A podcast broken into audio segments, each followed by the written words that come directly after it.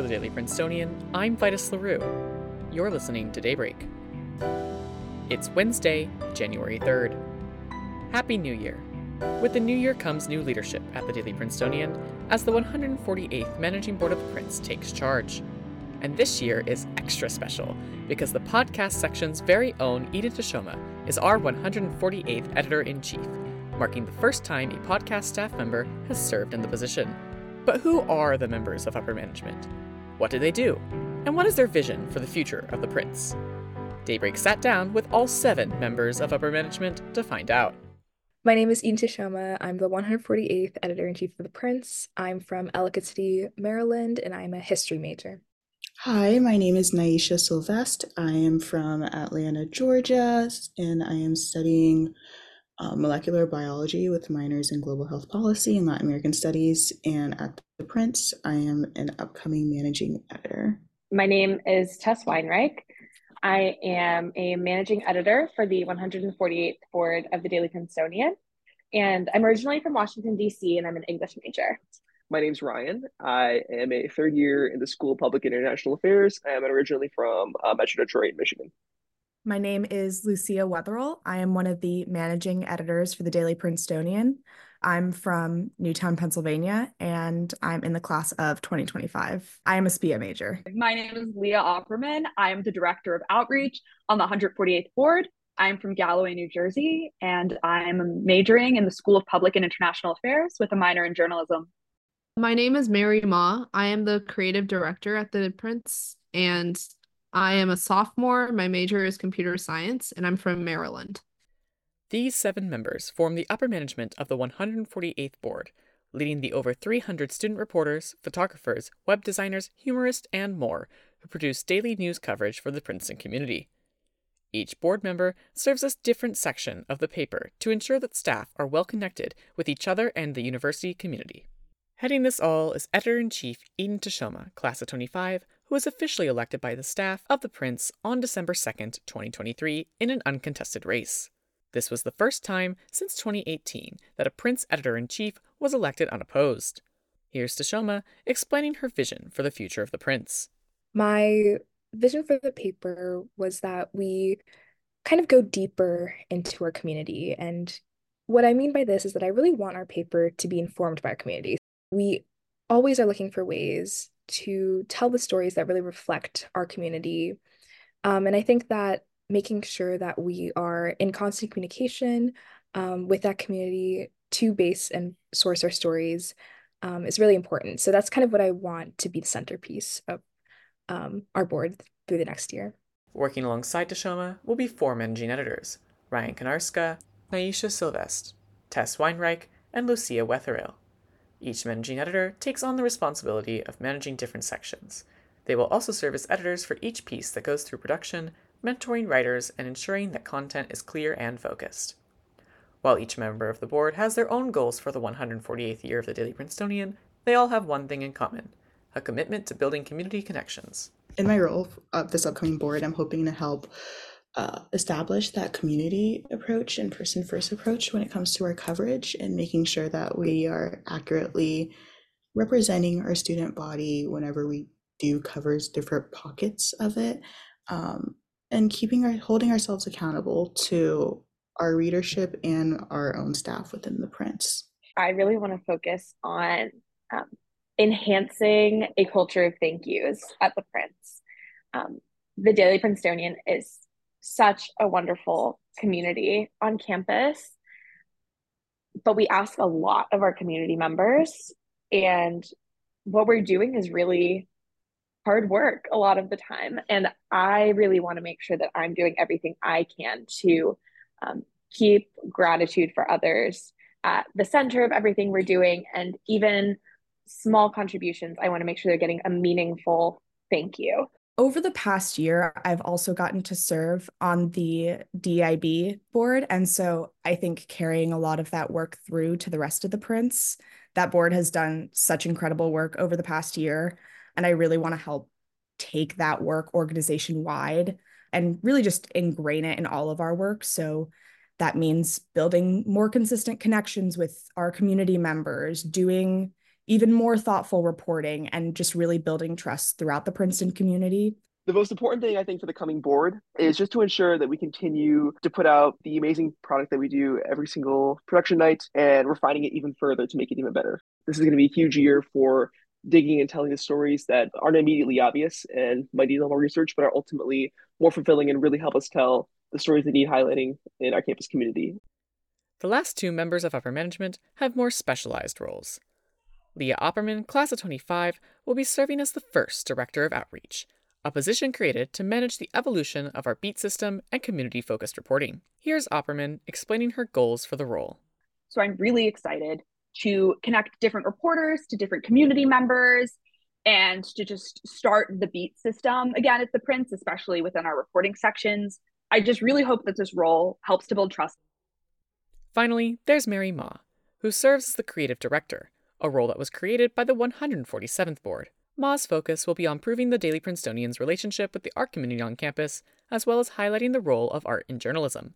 We're looking more at getting more dynamic photography and looking into what it means to incorporate art into journalism more rather than just having it be sort of a side piece to articles and stuff. Like we want to really shine a light on the visual aspects of the Prince. Each member of upper management comes from a different background and section at the Prince. So I was previously an associate data editor, um, which meant that I helped write and edit data pieces and manage the staff at our section. Um, so I was a contributing data writer uh, my sophomore fall, and then uh, became an assistant data editor in sophomore spring, and um, became an associate later in the spring and into the fall. Um, and I, I, was a news writer as well. So I joined uh, the fall of 2022. So it was my sophomore year. So the entirety of my freshman year and the first half of my sophomore year, I was just a staff copy editor. And then spring semester, so the beginning of 2023, I decided to join the masthead as an associate copy editor, and I did that for the entire year. I was also briefly on the DIB board part of my freshman year.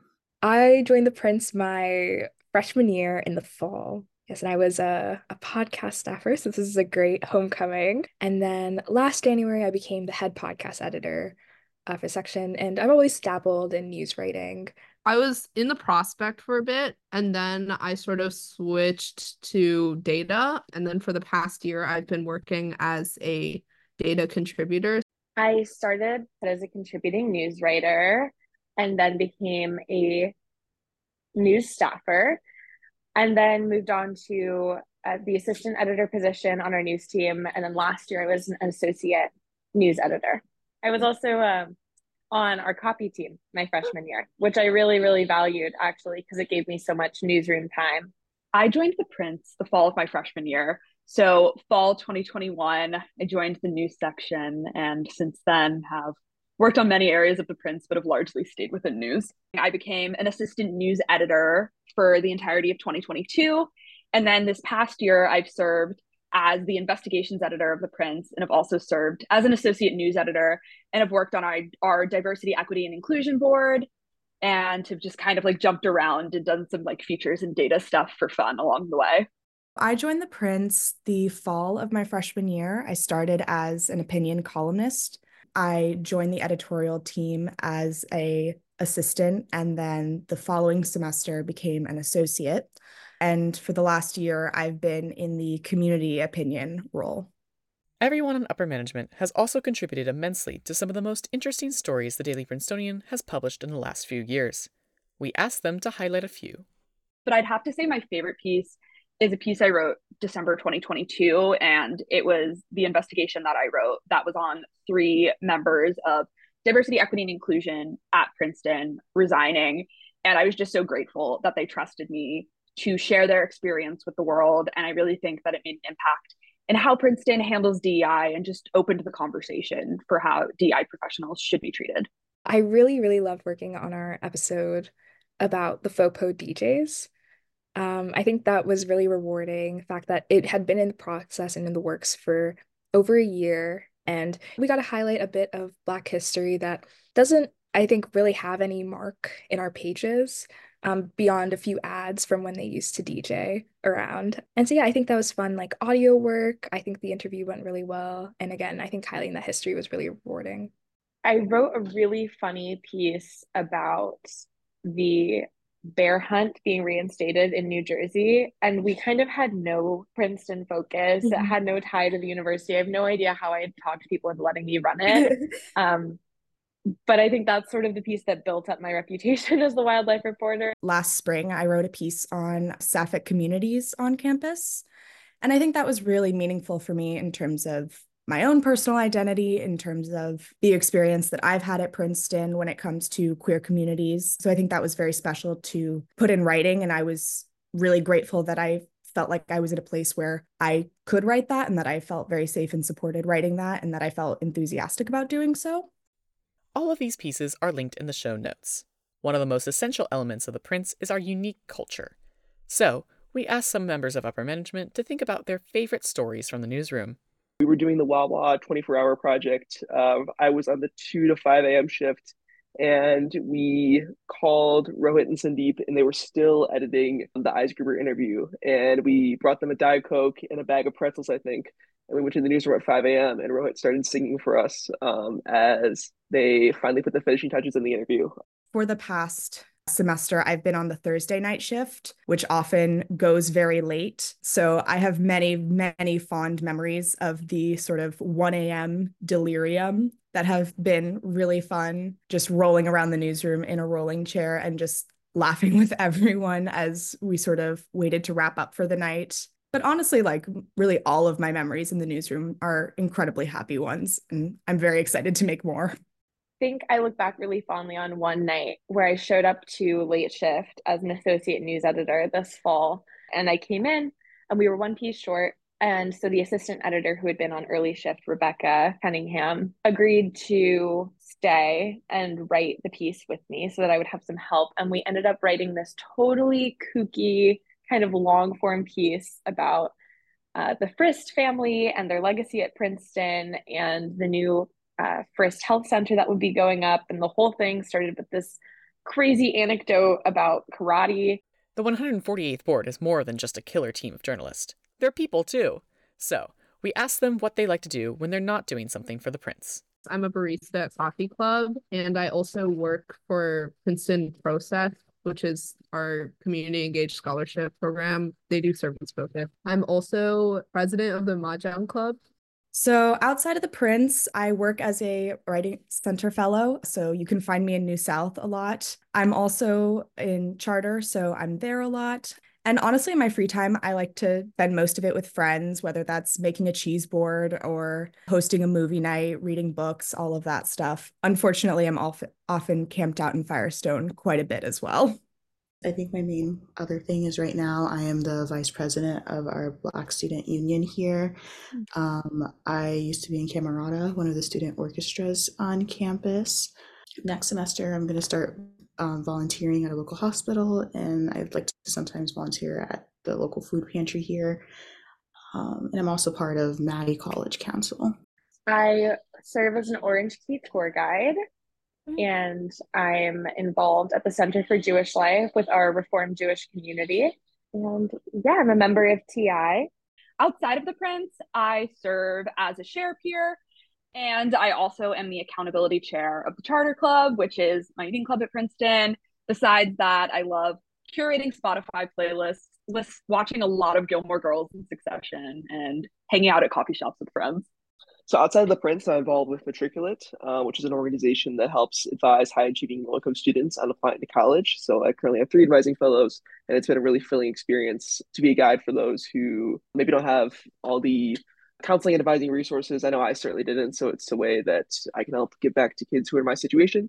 And I also am a chair for the Princeton Model United Nations Conference, um, which happens every fall. So I've done that for two years now. and looking forward to doing it again next year. I am a barista at Coffee Club. As anyone who knows me would know, I love coffee. I, I, I also love USD movies. You can always catch me there. Big fan of the movies. Finally, we asked our most important question of all. What is everyone's favorite newsroom snack?